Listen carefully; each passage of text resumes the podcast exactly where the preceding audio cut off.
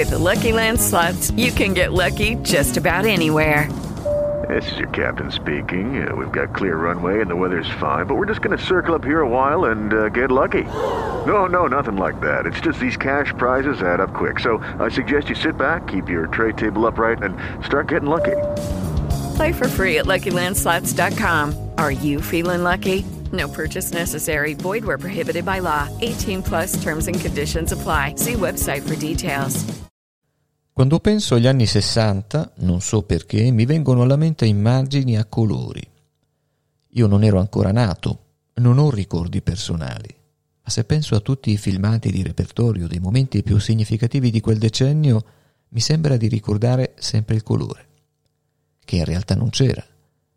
Poi arrivano gli anni 70, quindi si passa dall'ottimismo del miracolo economico e del benessere per tutti, reale o fittizio che fosse, al grigiore degli anni di piombo e della strategia della tensione.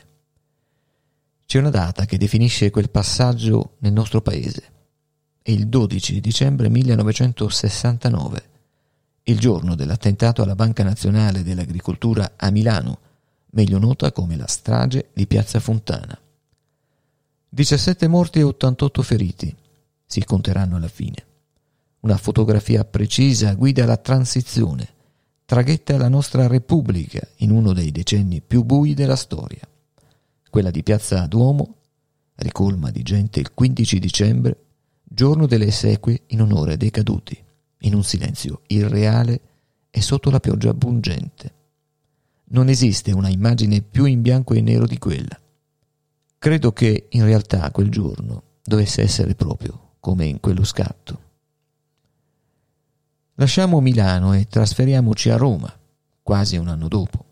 Nella notte tra il 7 e l'8 dicembre 1970, il principe Junio Valerio Borghese dà il via ad un tentativo di golpe. Nome in codice Tora Tora, ma la storia passerà col nome di Golpe Borghese. L'obiettivo è prendere possesso militarmente del Ministero dell'Interno, della Difesa, occupare la RAI, concludendo l'operazione con il rapimento del presidente della Repubblica Saragat e l'uccisione del capo della polizia Angelo Vicari. A quanto è dato sapere, gli uomini di Borghese, prima della mezzanotte, entrarono nell'armeria del Ministero dell'Interno, si posizionarono nelle vicinanze del Ministero della Difesa, mentre altri si apprestavano a presidiare la RAI. All'improvviso, però, dal quartier generale arriva il contrordine, che costringe i militari a ripiegare. L'ordine è smobilitare. Da quel momento fatti e leggende su quanto avvenne quella notte si intersecano in un groviglio in cui è difficile distinguere realtà e finzione. Ma chi è il principe Junio Valerio Borghese? Discendente della omonima famiglia, tra i suoi avi spicca anche un pontefice, Papa Paolo V, che regnò tra il 1605 e il 1621. Ufficiale della Regia Marina, durante il secondo conflitto mondiale diverrà comandante della Decima MAS, a cui resterà fedele anche dopo l'armistizio siglato l'8 settembre del 1943, allorché confluirà nella Repubblica di Salò, o Repubblica Sociale, che altro non è che l'avamposto fascista che tentava di resistere all'avanzata anglo-americana governando, senza alcuna legittimità invero, il nord Italia con l'aiuto dell'esercito tedesco. Condannato a 12 anni di carcere per collaborazionismo al termine della guerra, viene quasi subito scarcerato grazie all'amnistia concessa da Togliatti. Entra quindi in politica nel 1951 aderendo al neonato MSI, che lascia 2 anni più tardi perché considera Almirante troppo morbido nei confronti del comunismo. Entra a far parte della destra extraparlamentare nel 1968, fonda il movimento politico Fronte Nazionale, che stringerà forti legami con altri 2 gruppi dello stesso ceppo, Avanguardia Nazionale e Ordine Nuovo, di cui fa parte Stefano Delle Chiaie. Lo ritroveremo in seguito. Occorre ora un piccolo riassunto della situazione politica nazionale e internazionale. Il muro di Berlino, eretto nel 1961, taglia il mondo in 2 e dà ufficialmente il via alla guerra fredda, Est e ovest da quel momento si guardano in cagnesco, diffidando l'uno dell'altro.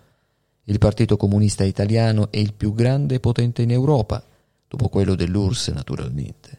I paesi della NATO, con in testa gli Stati Uniti, hanno il timore che l'Italia possa subire una invasione da parte dei sovietici, come peraltro è già accaduto in molti paesi dell'Est Europa. Con l'ausilio dei servizi segreti sia americani che italiani, alcuni militari appoggiano gruppi extraparlamentari che si preparano a rispondere all'invasione o addirittura a prevenirla attraverso un colpo di Stato che istituirebbe nel paese un regime autoritario. Borghese, che è fervente anticomunista, probabilmente prende parte alle riunioni, rivendicando per sé un ruolo all'interno di questa cospirazione. Ma quale, precisamente? Torniamo a Milano. Nel 1969, quindi, occorre preparare il terreno per il golpe. Serve un'azione eclatante da parte di estremisti di destra che finisca però sul conto della sinistra extraparlamentare, affinché si sentano legittimate a reagire. Piazza Fontana è il presupposto perfetto, è la strage di Stato che dovrebbe dare il via all'occupazione del paese. Inizialmente le cose vanno secondo i piani. Per l'attentato, infatti, vengono sospettati gruppi di anarchici che si muovono nel sottobosco meneghino. Giuseppe Pinelli, ferroviere ed ex partigiano, appartenente al circolo anarchico Ponte della Ghisolfa, perderà la vita volando giù dalla finestra della Questura di Milano. Secondo i giudici, fu un non meglio precisato malore a causare la sua caduta dal quarto piano dell'edificio. Le istituzioni, che definire latitanti in quei giorni è un eufemismo, non furono in grado o non vollero spiegare cosa accade realmente a Pinelli. Nel frattempo però qualcuno aspetta un segnale da Roma, che però non arriverà. Infatti il presidente del Consiglio Mariano Rumor non firma il provvedimento già pronto sulla sua scrivania, che è in pratica la proclamazione di uno stato di emergenza che sopprime i diritti costituzionali e che in apparenza dovrebbe servire a mantenere l'ordine pubblico in caso di forti tensioni sociali. In realtà sarebbe stato il semaforo verde che avrebbe dato il via all'occupazione militare. Il diniego di Rumor, che si dice abbia fatto marcia indietro dopo aver presenziato ai funerali delle vittime, impedisce invece ai golpisti di entrare in azione. Come si scoprirà in seguito, dietro la strage alla Banca Nazionale dell'Agricoltura c'è la regia di Ordine Nuovo, di cui fa parte Stefano Delle Chiaie. Quello stesso Stefano Delle Chiaie vicino a Valerio Borghese. Non resta che assemblare le tessere del puzzle. Solo così è possibile ricostruire i fatti dando loro, per così dire, un minimo di senso, perché presi singolarmente non portano da nessuna parte. Appaiono assolutamente scollegati e a sé stanti, non terribili circostanze appartenenti alla medesima trama. A posteriori, la cosa che più stupisce è la disinvoltura con cui il principe Borghese parlò dei suoi propositi alla TV svizzera e, incredibilmente, anche in una intervista rilasciata a Giampaolo Pansa il 5 dicembre 1970, 2 giorni prima del tentativo di golpe, uscita sul quotidiano La Stampa. All'interno del pezzo intitolato Deliri del Principe Nero, come veniva soprannominato, lo stesso dichiara spavaldamente: stiamo creando un centro di potere su scala nazionale. Per questo lavoriamo. Ci sono nostri tecnici che si stanno preparando e aggiornando. Continua. Lo stato di oggi è talmente marcio che forse non servirà nemmeno dargli un colpetto. E ancora. Perché l'attuale classe governante sta anelando qualcuno che si presenti e dica: signori, andate a casa. Incredibile, quasi annuncia il colpo di Stato. Ma cosa succede davvero la notte di Tora Tora? Leggendo le sentenze, quasi nulla. Parafrasando quanto stabilito dai giudici, si è trattata di un'azione grottesca d'opera di qualche nostalgico repubblichino. Ma si fatica a credere che sia andata davvero così. Certo, nasce il sospetto che si sia trattato di un golpe all'italiana. Non siamo mai stati troppo credibili dal punto di vista delle azioni militari nella nostra storia. Che però le intenzioni fossero serissime è una ipotesi che scatena molti meno dubbi.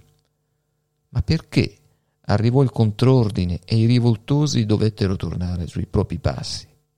Davvero Borghese ricevette una telefonata da qualcuno più in alto nella catena di comando? Si fecero i nomi di Andreotti e Licio Gelli all'epoca, che ad onor del vero rispondono presente all'appello di quasi ogni mistero italiano. Oppure fu una decisione dello stesso Borghese? Fu solo un'azione dimostrativa? O forse l'alt arrivò da oltreoceano? Tutte ipotesi plausibili, senza però alcun riscontro reale. Quel che è certo è che Valerio Borghese scappò in Spagna per sfuggire all'arresto nel 1971 e non tornò in Italia neanche quando il suo ordine di cattura venne revocato.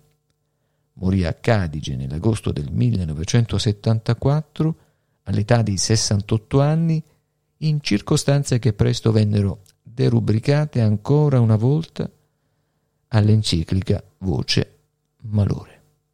With the Lucky Land Slots, you can get lucky just about anywhere. This is your captain speaking. We've got clear runway and the weather's fine, but we're just going to circle up here a while and get lucky. No, nothing like that. It's just these cash prizes add up quick. So I suggest you sit back, keep your tray table upright, and start getting lucky. Play for free at LuckyLandSlots.com. Are you feeling lucky? No purchase necessary. Void where prohibited by law. 18+ terms and conditions apply. See website for details.